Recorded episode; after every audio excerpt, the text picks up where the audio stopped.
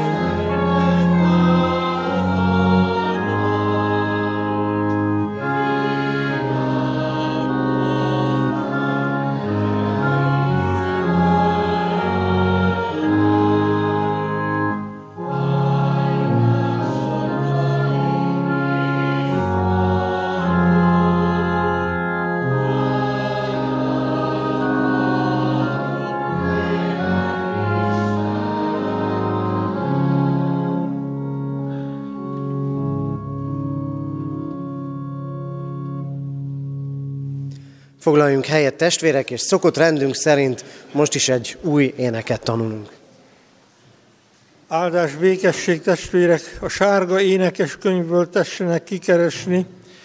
száz nyolcvanhat. Röviden egy nagyon kevésnyi egyház történet, mégpedig a következő.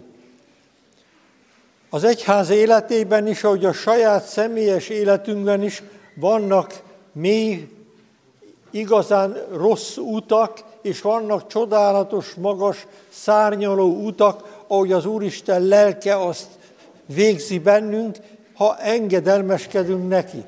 És az ezernyolcszázas, hétszázas évek vége, ezernyolcszázas évek eleje, a francia forradalom után lesz a világ, de Európa számára feltétlen a legrosszabb út, az akkor elindult és a mai napig is tartó út, mert ugye a francia forradalom mondta ki, hogy nem az Isten az Isten, hanem az emberi ész az Isten. Ez azóta is így van. Na már most a gyülekezetek egy része úgy viselkedett ezzel szemben, hogy a régihez ragaszkodott, templomba nem járt.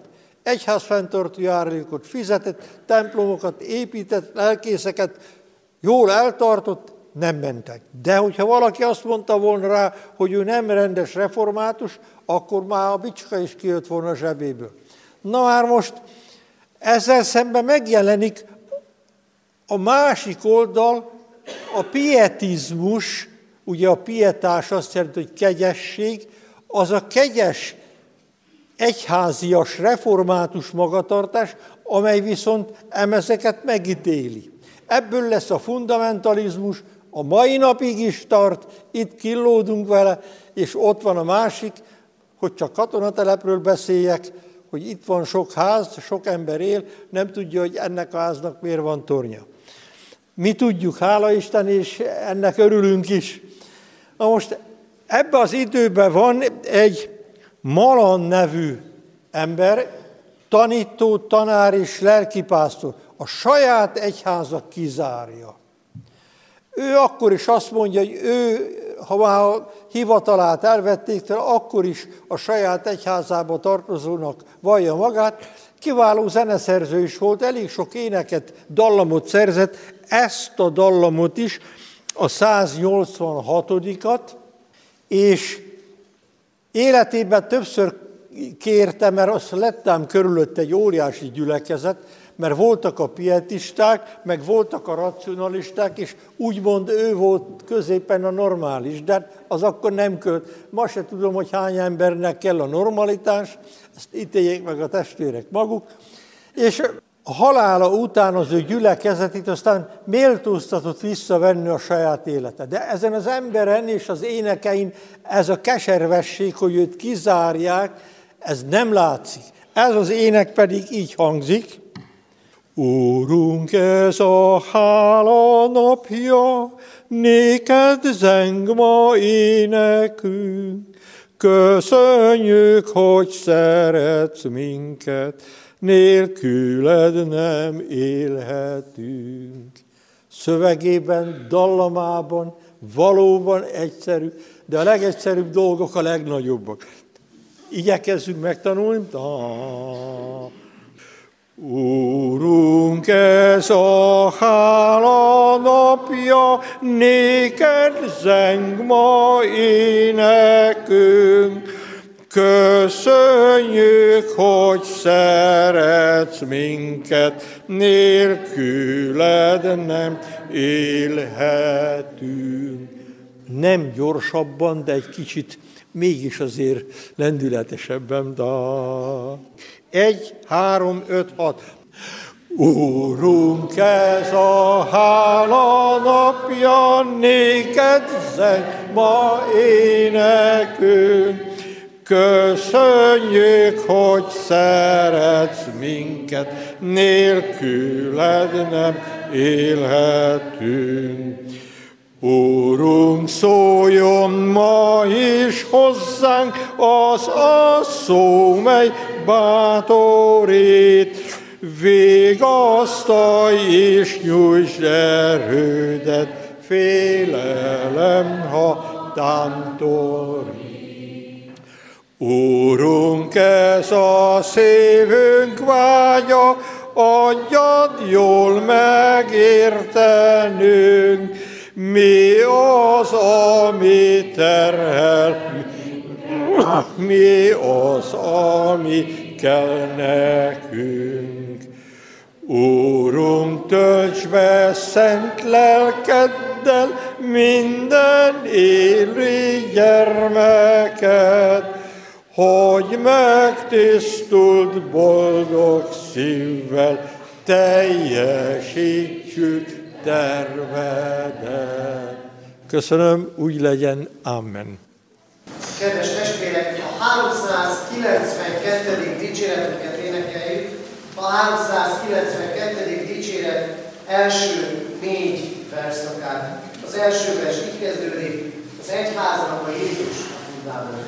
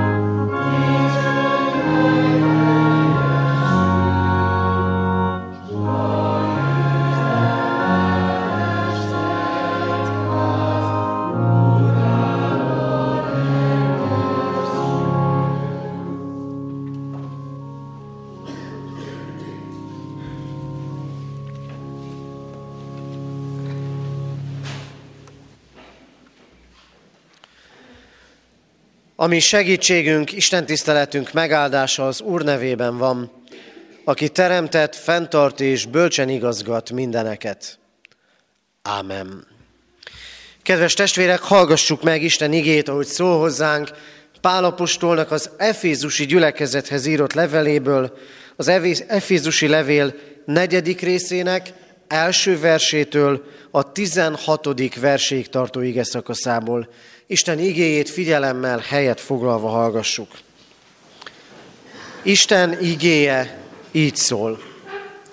Az elhívatáshoz méltó élet a hit nagykorúságában és egységében. Kérlek tehát titeket én, aki fogoly vagyok az Úrért, éljetek méltón ahhoz az elhívatáshoz, amellyel elhívattatok, teljes alázatossággal, szelídséggel és türelemmel. Viseljétek el egymást szeretettel, igyekezzetek megtartani a lélek egységét, a békesség kötelékével. Egy a test és egy a lélek, amint hogy egy reménységre kaptatok elhívást is. Egy az Úr, egy a hit, egy a keresztség, egy az Istene és Atya mindeneknek, ő van mindenek felett és mindenek által és mindenekben. A kegyelem pedig mindegyikünknek a Krisztus ajándékának mértéke szerint adatott. Ezért mondja az írás, felment a magasságba, foglyokat vitt magával, ajándékot adott az embereknek. Az pedig, hogy felment, mi mást jelent, mint azt, hogy le is szállt erre a földre. Aki leszállt, az fel is ment. Feljebb minden égnél, hogy betöltse a mindenséget. És ő adott némelyeket apostolokul, másokat profétákul, ismét másokat evangélistákul, vagy pásztorokul és tanítókul, hogy felkészítse a szenteket a szolgálat végzésére, a Krisztus testének építésére, míg eljutunk mindnyájan a hitnek és az Isten fia megismerésének egységére, a felnőtt korra, a Krisztus teljességét elérő nagykorúságra, hogy többé ne legyünk kiskorúak, akik mindenféle tanítás szelében ide-oda hányódnak és sodródnak az emberek csalásától, tévútra csábító ravasságától, hanem az igazsághoz ragaszkodva növekedjünk fel szeretetben, mindenestől ő hozzá, aki a fej, a Krisztus.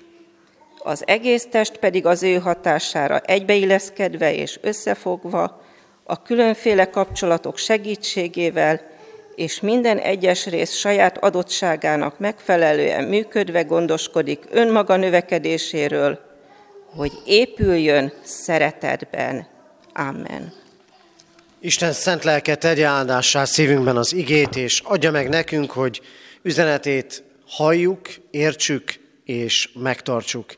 Jöjjetek, fennállva imádkozzunk! Urunk Istenünk, áldunk és magasztalunk téged azért, mert egy örök Isten vagy. Nincs más Isten. Nincs más Krisztus. Nincs másban megváltásunk és szabadulásunk. Áldunk téged, Urunk, mert szabadító Istenként vagy itt az életünkben. És köszönjük, Urunk, hogy te hívsz minket. Hívsz minket magadhoz, hogy hozzád térjünk. Hívsz minket, hogy megerősítsük elköteleződésünket benned, hogy megismerjük a te Krisztusban megmutatott szeretetedet, hogy Krisztusban életünk legyen. Urunk, látod életutunkat, látod hozzád való közeledésünket, vagy tőled való távolságunkat. Látod, miről beszél az életünk, a szavaink, a tetteink, a döntéseink. Urunk, megvalljuk neked, hogy miközben te azt várod tőlünk, növekedjünk fel hitben, szeretetben és reménységben, sokszor újra kell kezdenünk, mert elbukunk. Kérünk, Urunk, bocsáss meg nekünk vétkeinket. Köszönjük neked, Urunk, hogy hálaadással állhatunk előtted. Hálaadással megtartott életünkért, mögöttünk lévő évekért, évtizedekért. Hálát adunk neked, Urunk, a kerek évfordulóért, az egész emberi életben megmutatkozó kegyelemért, azért, hogy hordoztál és hordozol. Jövünk eléd, Urunk, terheinkkel, jövünk eléd gyászunkkal. Várjuk szavadat.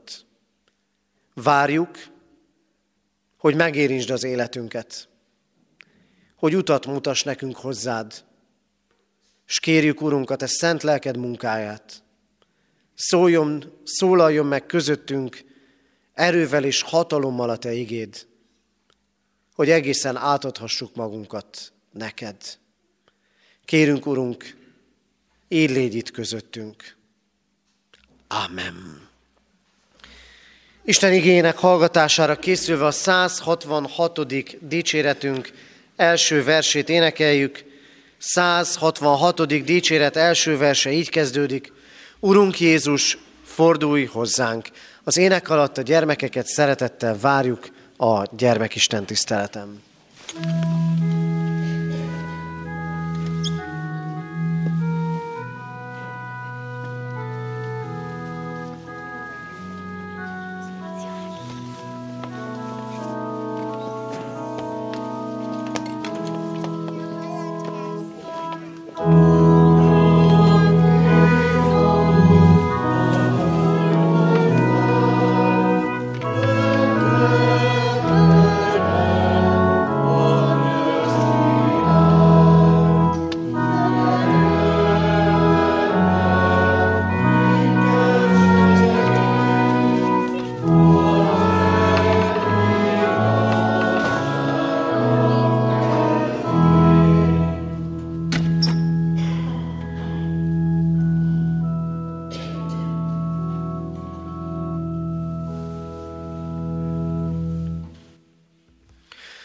Kedves testvérek, Istennek az az igéje, melynek alapján lelke segítségével üzenetét ma hirdetem közöttetek.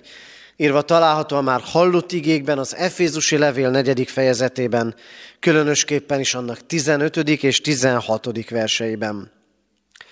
Az igazsághoz ragaszkodva növekedjünk fel szeretetben mindenestől ő hozzá, aki a fej, a Krisztus, akiből az egész test egybeilleszkedik, és összekapcsolódik különféle ízületek segítségével úgy, hogy minden egyes tagja erejéhez mérten közösen munkálja a test növekedését, hogy épüljön szeretetben.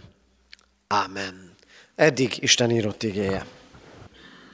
Kedves testvérek, nem beszéltünk össze Gábor bácsival, mégis elmosolyodtam magam, mert olyan témákat érintett felvilágosodás és pietizmus kapcsán, amihez hasonlót én is szeretnék érinteni most, különösen is az igehirdetés elején. Gyakori kérdésünk az, hogy merre tart ma a kereszténység? Merre tart a mi református egyházunk? Még közelebbről merre tart a kecskeméti gyülekezet, és merre tart a katonatelepi közösség? Milyen állapotban van a kereszténység? Az előregedés jeleit látjuk. A bizonytalanság jeleit látjuk. Ha az időt nézzük pusztán, száz és ezer évek vannak mögöttünk, sok terhet hordozott az egyház, sok olyat is, amit nem kellett volna, és mivel az egyház emberekből áll, bizony, sok bűn is van mögöttünk. Sokan vannak, akik temetik a kereszténységet. Volt már ilyen sokszor. Temették a reformáció előtt, temették a felvilágosodás korában, hallottuk az imént, az ész került a trónra. Ma sem ért véget ez a küzdelem. Sokan temették és temetik az egyházat. És akkor itt van az Efézusi levélnek ez a szakasza, a negyedik fejezet első része, és hadd mondjam azt, hogy a következő hetekben erről fog szólni az igehirdetés, a negyedik, ötödik és hatodik fejezetekről, mert itt a keresztény hírben való növekedésről olvasunk.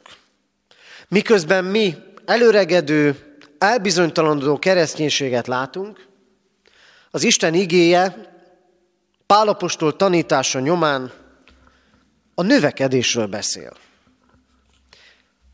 Az Isten terve nem az, hogy elfogjon a kereszténység. Az Isten terve nem az, hogy kiürüljenek a templomaink, hanem hogy növekedés legyen. Az egészséges gyülekezet növekszik. Egészséges az a helyzet, ahol van hit, elköteleződés és szeretet. Ahol van előrelépés. Gondoljunk csak arra, hogy a gyermekeinket, unokáinkat tereljük és nevelgetjük. Persze az érettségi fontos dátum, de talán sokan voltunk úgy, hogy az érettségi után évekkel mondtuk azt, hogy hát talán most már megérett a gondolkodásom. Arra nevelünk, és ez a célkitűzés, hogy legyenek felnőtt gondolkodásúak a gyermekeink és az unokáink. És mit látunk mégis? Éretlenül, meggondolatlanul gondolkodó embereket, akik nem vállalnak felelősséget a tetteikért. Papíron nagykorú embereket, akik azonban nem hoznak felelős döntéseket. Akik lelki értelemben, bocsánat, hogy így mondom, óvodás szinten vannak. Lelki, hitbeli értelemben. Fel kell növekedni. Erre tanít Pál apostolon keresztül az Isten. Fel kell növekednünk. Itt vagyunk katonatelepiek tizenöt éve ebben a templomban, de hosszú-hosszú évtizedek életével és múltjával. Itt vagyunk mi, kecskeméti reformátusok, lassan ötszáz esztendeje ebben a városban, új és új kihívások között. És itt vagyunk személyesen, annyiféle hit élménnyel és Isten élménnyel, ahányan itt vagyunk. És az Isten azt mondja nekünk, hogy növekednünk kellene. Növekedésre, nagykorúságra hív az Úristen. De nem úgy teszi azt, ezt, ahogyan a világ. A világ gondolkodása szerint a nagykorúság pontosan az ész és ember központúságot jelenti. De itt egy nagyon fontos ellenpontot ad elénk az ige, nem csak itt, hanem az Isten igéjének egésze. A nagykorú nem az az ember, aki megáll úgymond a saját lábán, és azt mondja, hogy nincs szükségem az Istenre, hanem nagykorú az az ember, aki kész segítségül hívni az Istent. Aki növekedik hitben és szeretetben. Hogyan lehet nagykorúvá válni a hitben? Hogyan lehet elmozdulni abból az állapotból, amiben vagyunk? Akár a hitünk útjának az elején járunk, akár már régebb óta élünk az Úristen közelében. Mindenek előtt ragaszkodnunk kell az egy igazsághoz. A gyülekezetek ott növekednek, ahol egyen-egyenként is növekszünk a hitben. Nézzétek a tanítványokat. Milyen utat jártak be onnantól kezdve, hogy Krisztus elhívta őket követésre. Mennyi bukás volt az életükben. Mennyi szeretetlenség, mennyi értetlenség, mennyi tagadás. Gondoljunk Péterre, nagypéntek hajnalán. És hogy jutottak el, Péter is, ezeken a mélységeken keresztül, hogyan növekedett hitében, hogyan növelte őt úgy az Isten, hogy mártír halált halt. Nézzétek Pált. Hogyan indult el Damaszkuszba üldözni a keresztényeket, megtért, és növekedett a hitben. És hogy fogalmazza meg ő, hogy nem magától értetődő a hitbeli növekedés. Számos levelében olvassuk, sokan vannak, akik elfordultak a hittől. Az, hogy elindult valaki, nem jelenti azt, hogy növekszik is a hitében. Növekedjetek fel. Ma, amikor a modernitás jegyében úgy tűnik, hogy sokszor a keresztények azt gondolják, hogy fel kell olvadnunk a kultúrában, fel kell olvadni a környezetünkben, mert csak úgy tudunk hatni, a megoldás nem ez.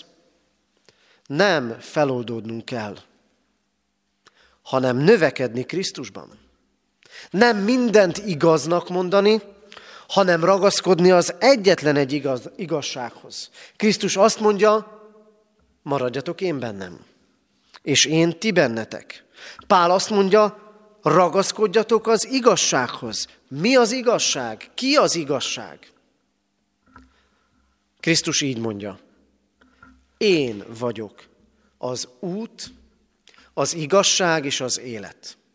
Nem az egyik út, nem az egyik igazság, és nem az egyik lehetséges élet.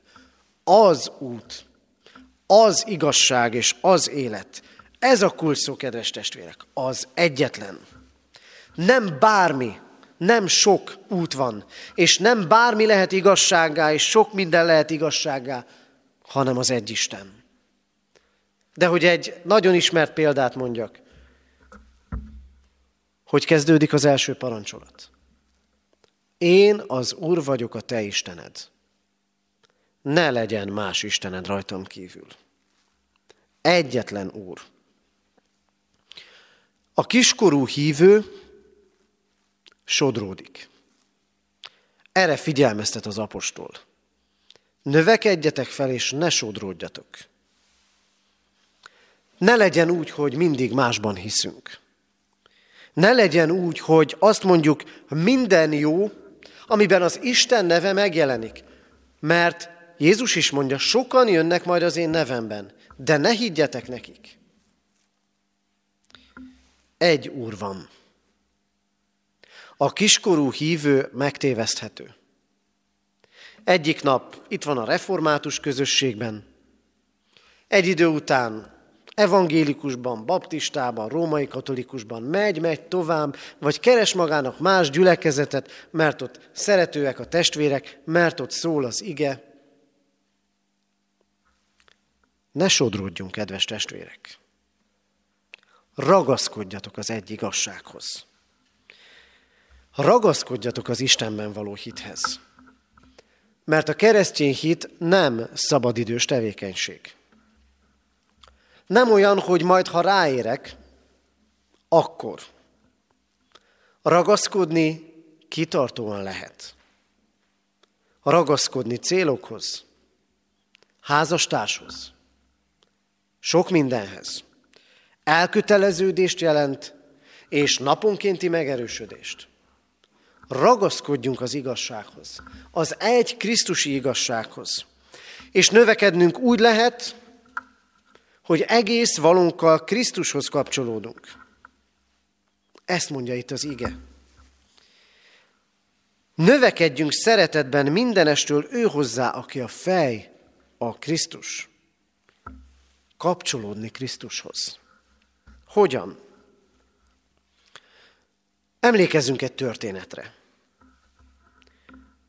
Nagy csütörtök este az utolsó vacsorán Jézus leveti felső ruháját, a derekára köti, és elkezdi megmosni a tanítványok lábát. Az alázat és a szolgálat jeleként. És mikor odaér Péterhez, Péter azt mondja neki, az én lábamat nem mosod meg soha. Érzi, hogy fordítva kellene. Jézus pedig azt mondja, ha nem mosom meg a lábad, nincs közünk egymáshoz. Ha nem tisztíthatlak meg, mondja Krisztus, nincs közünk egymáshoz. Az, hogy Krisztushoz közünk van, hogy közünk legyen ő hozzá, itt kezdődik. Hagyom, kérem, hogy megtisztítson. Krisztushoz akkor kapcsolódunk, és úgy van közünk, ha megvalljuk bűneinket, és ő megtisztít bennünket.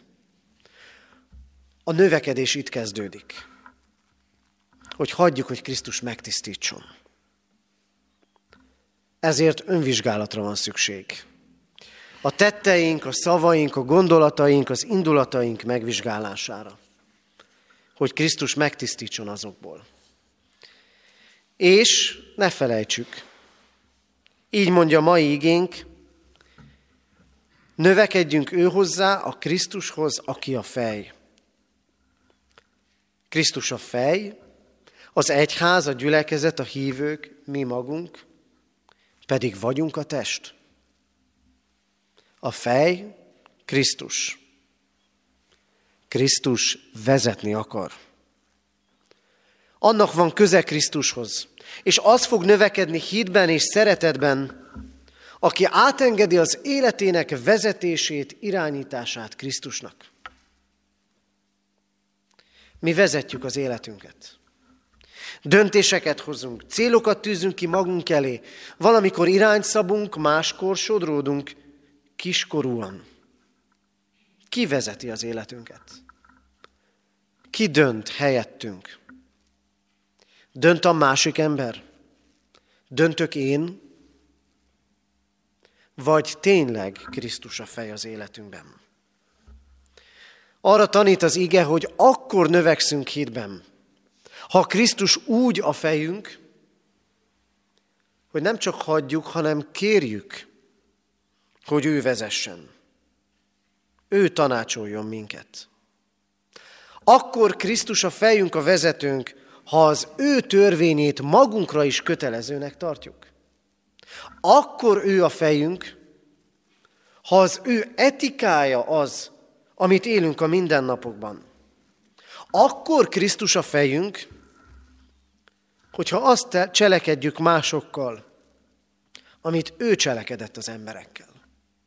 Ahogy megmosta Péter lábát, ahogy szolgált. Krisztus a fejünk.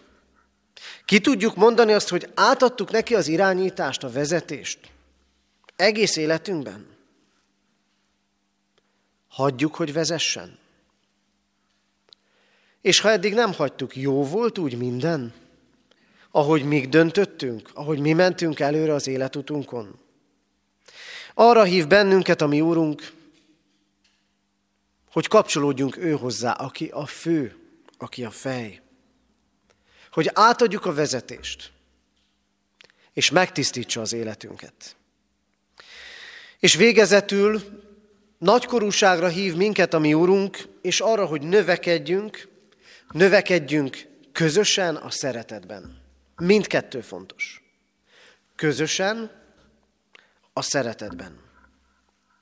Keresztjénnek lenni nem azt jelenti, hogy remeteként félrevonultan élem az életemet. Vagy partizán akciókba kezdek. Keresztényként élni nem csak annyit jelent, hogy eljövök vasárnap a templomba, meghallgatom az ige hirdetést, és vasárnap tizenegytől, következő vasárnap kilencig pedig úgy élem az életemet, mintha nem lennék keresztény. Kereszténynek lenni azt jelenti, hogy Krisztushoz kapcsolódok. És mivel Krisztushoz kapcsolódok, kapcsolódok a másikhoz is, akit ugyancsak elhívott. A templomban mellettem ülőhöz, akit ismerhetek, vagy éppen a templom másik felében ülőhöz, hogy tudok róla. Nem egymáshoz kell igazodnunk, nem egymásra kell elsősorban figyelni, hanem Krisztusra, a főre, és ő majd szépen összeigazít bennünket is. A Krisztussal való kapcsolat összeköt minket egymással. És összeköti a családjainkat is.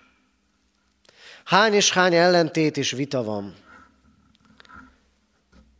Tegyünk meg annyit a családi békességért, hogy Krisztusra figyelünk, hogy ő közelítsen minket is egymáshoz. Összeköt minket Krisztus egymással. Még akkor is, ha más véleményen vagyunk. Lehet, hogy lehetnek közöttünk ellentétek, vagy éppen barátságok, de Krisztusban nem tehetjük meg, hogy ne közeledjünk egymáshoz. Igen, nagykorú az az ember, és nagykorú az a keresztjén, aki felelős, felelősséget vállal a másik emberért, a közösségért. Aki nem csak kritizálni tudja a kívülállót, vagy éppen a másik hívőt, hanem mellé áll imádságban. Közöttetek ne így legyen. Hányszor mondja ezt Pál apostol? Hányszor mondja ezt Krisztus a követőinek? Közöttetek ne úgy legyen, mint a világban. A világban elmegy a sárdobálás, elmegy a kritika, elmegy az, hogy magamat különbnek tartom, az Isten egyházában nem. Ebben kell, ebben is kell növekednünk. Mit vár tőlünk az Isten?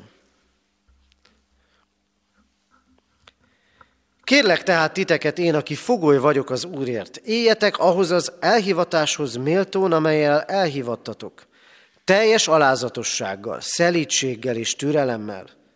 Viseljétek el egymás szeretettel. Mit vár az Isten? Alázatot. Nem megalázkodást, alázatot.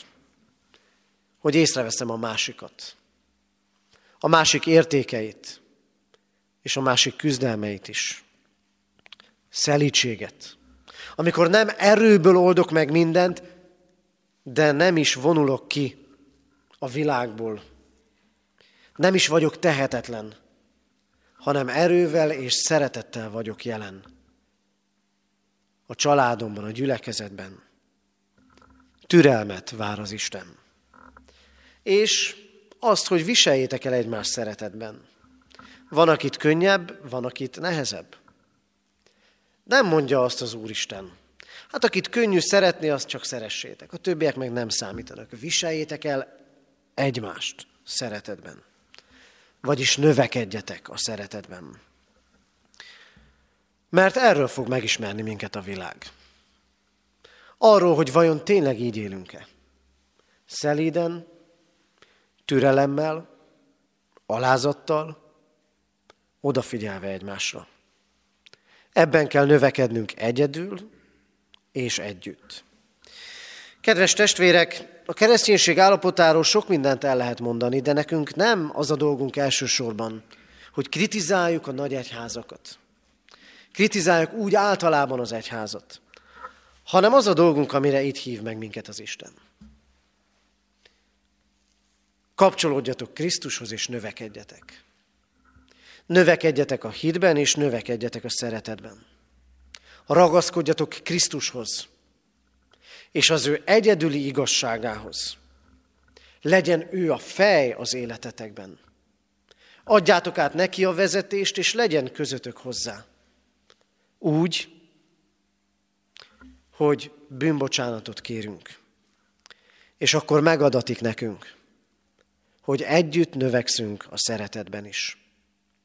Áldjon meg ebben a növekedésben minket az Isten, hogy nagykorú keresztjénekké legyünk, és áldjon meg minket úgy, hogy jó példák lehessünk, úgy a gyülekezetben, az egyházban, mint a világban is. Hogy igazán Krisztusra mutathassunk. Amen. Kedves testvérek, Isten igére válaszul a háromszázkilencvenkilencedik dicséretünket énekeljük. Az elmúlt héten tanultuk ezt az éneket, háromszázkilencvenkilencedik dicséretünk első versét énekeljük. Az első verse így kezdődik ennek az éneknek. Imhol vagyok, édes Uram, Istenem.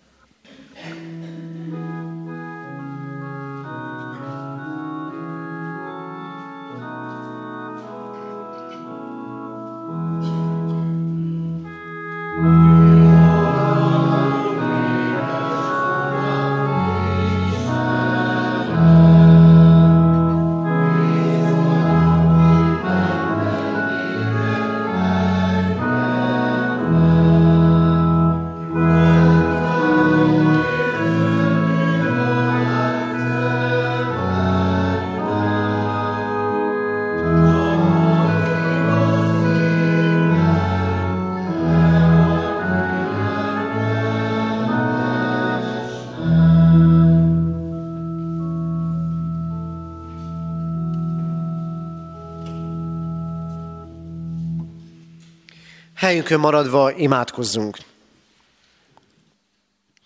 Urunk, kérünk, bocsáss meg nekünk azt, hogy annyira kishitűek vagyunk. Bocsáss meg nekünk, hogy Te annyi mindent megadtál már ahhoz, hogy növekedjünk hitünkben, és mi mégis újra és újra visszacsúszunk a kiskorúságba. Bocsáss meg nekünk, Urunk, ha nem növekedtünk a szeretetben, a hitben, a hozzád való ragaszkodásban. És bocsáss meg nekünk, hogyha mindig másokra mutogattunk és másokat okoltunk emiatt. Köszönjük neked elhívó szeretetedet. Köszönjük azt, hogy megragadod az életünket, hogy növekedjünk. Annyi mindenki sodródik ebben a világban, köztünk talán mi magunk is. Állíts minket, Urunk, kősziklára, a benned való hit kősziklájára, Krisztusra. Kérünk téged, Urunk, hogy őrizd meg hitünkben. Kérünk, Urunk, tisztítsd meg az életünket, engedd átélnünk a bűnbocsánat felszabadító megtapasztalását, és légy te a fej az életünkben, aki vezetsz, és akinek engedelmeskedünk. Urunk, hozzád imádkozunk. Tőled kérünk áldást a kapcsolatainkra, a közösségeinkre.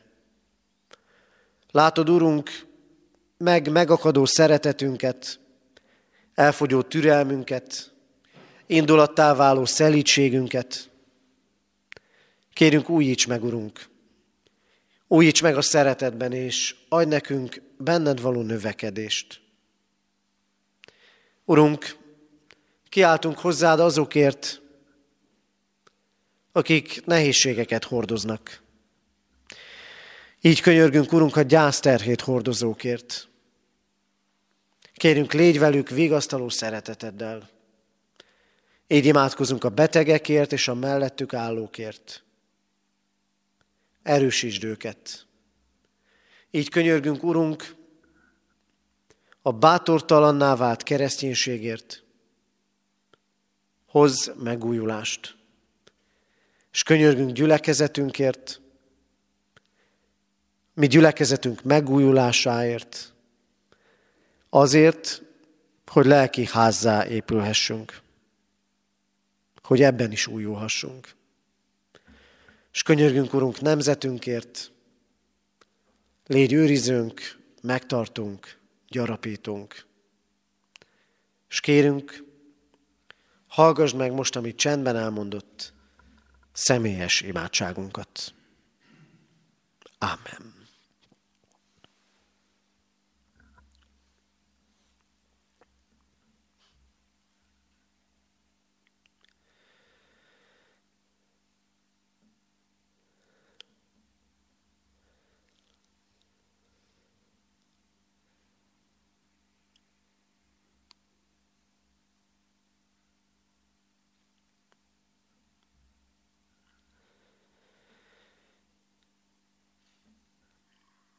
Urunk, legyen áldott a te neved, mert meghallgatod imádságainkat. Ámen. Fennállva imádkozzunk, ahogy a mi Urunk Jézus Krisztus tanított bennünket. Mi atyánk, aki a mennyekben vagy, szenteltessék meg a te neved. Jöjjön el a te országod, legyen meg a te akaratod, amint a mennyben, úgy a földön is. Mindennapi kenyerünket add meg nékünk ma, és bocsásd meg vétkeinket, miképpen mi is megbocsátunk az ellenünk vétkezőknek. És ne vigy minket kísértésbe, de szabadíts meg a gonosztól, mert tiéd az ország, a hatalom és a dicsőség. Mindörökké. Ámen. Hirdetem az adakozás lehetőségét, mint Isten tiszteletünk hálaadó részét. Alázatos lélekkel Isten áldását fogadjátok. Istennek népe, áldjon meg téged az Úr, és őrizzen meg téged. Világosítsa meg az Úr az ő arcát rajtad, és könyörüljön rajtad. Fordítsa az Úr az ő arcát reád, és adjon néked békességet. Ámen. Foglaljunk helyet, testvérek, és a hirdetéseket hallgassuk meg. Hirdetem a testvéreknek, hogy ma még tizenegy órakor és délután öt órakor lesz istentiszteleten Kecskeméten, az Új Kollégium dísztermében. Az előttünk lévő hét alkalmait hirdetem. Holnap hétfőn délután kettő órától a kézimunkakör összejövetelét tartjuk a gyülekezeti teremben. Az előttünk lévő hét, az ökumenikus imahét, jó száz esztendeje már annak, hogy január harmadik teljes hetében különböző keresztény felekezetek együtt vagyunk együtt, istentiszteleti közösségben és imádságos közösségben.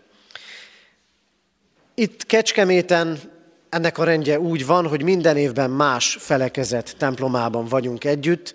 Ebben az esztendőben a Széchenyi városban, a Szent Család plébánia templomában. Holnaptól kezdődően egészen szombatig, minden este öt órától várjuk a testvéreket az ökumenikus imahét alkalmaira.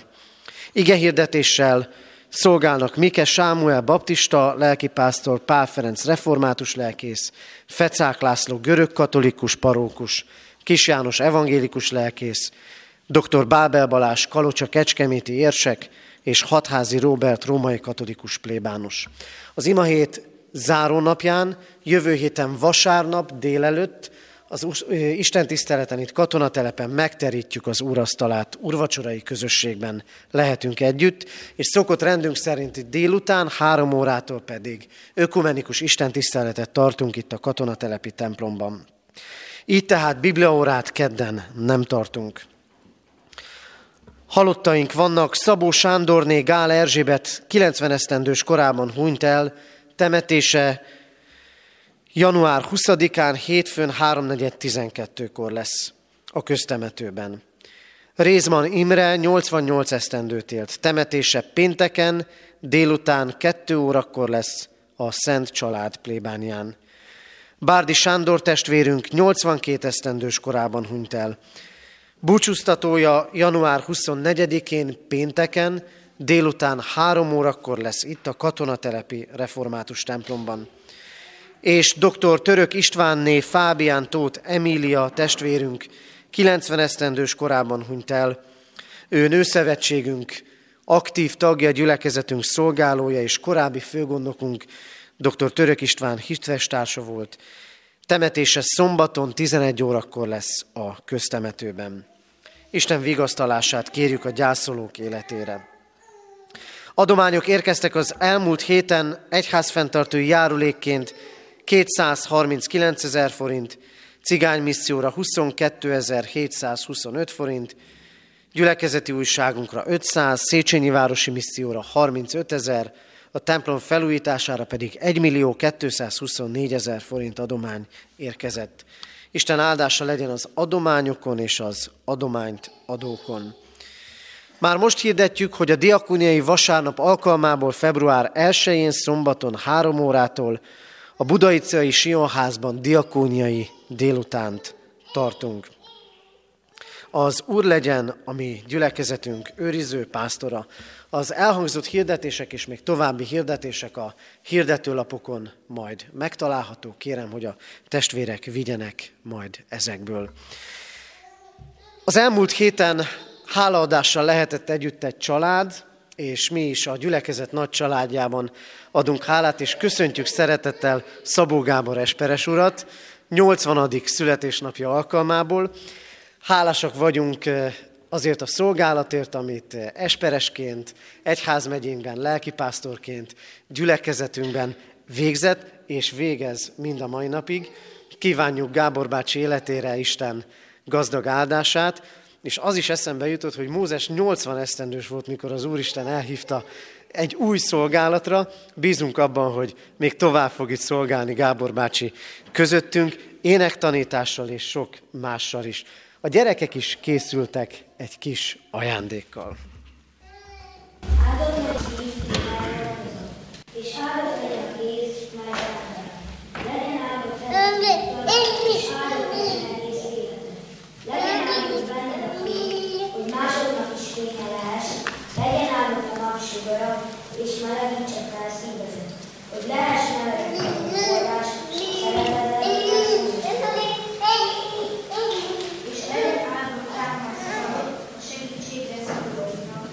Legyen áldott jó hír szava,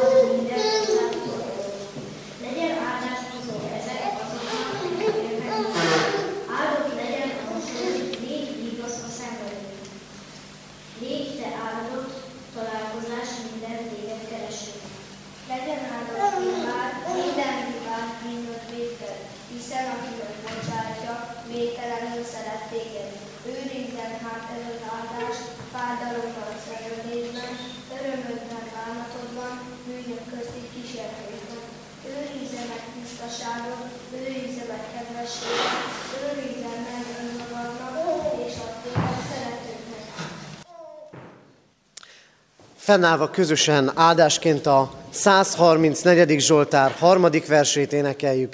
Megáldjon téged az Isten!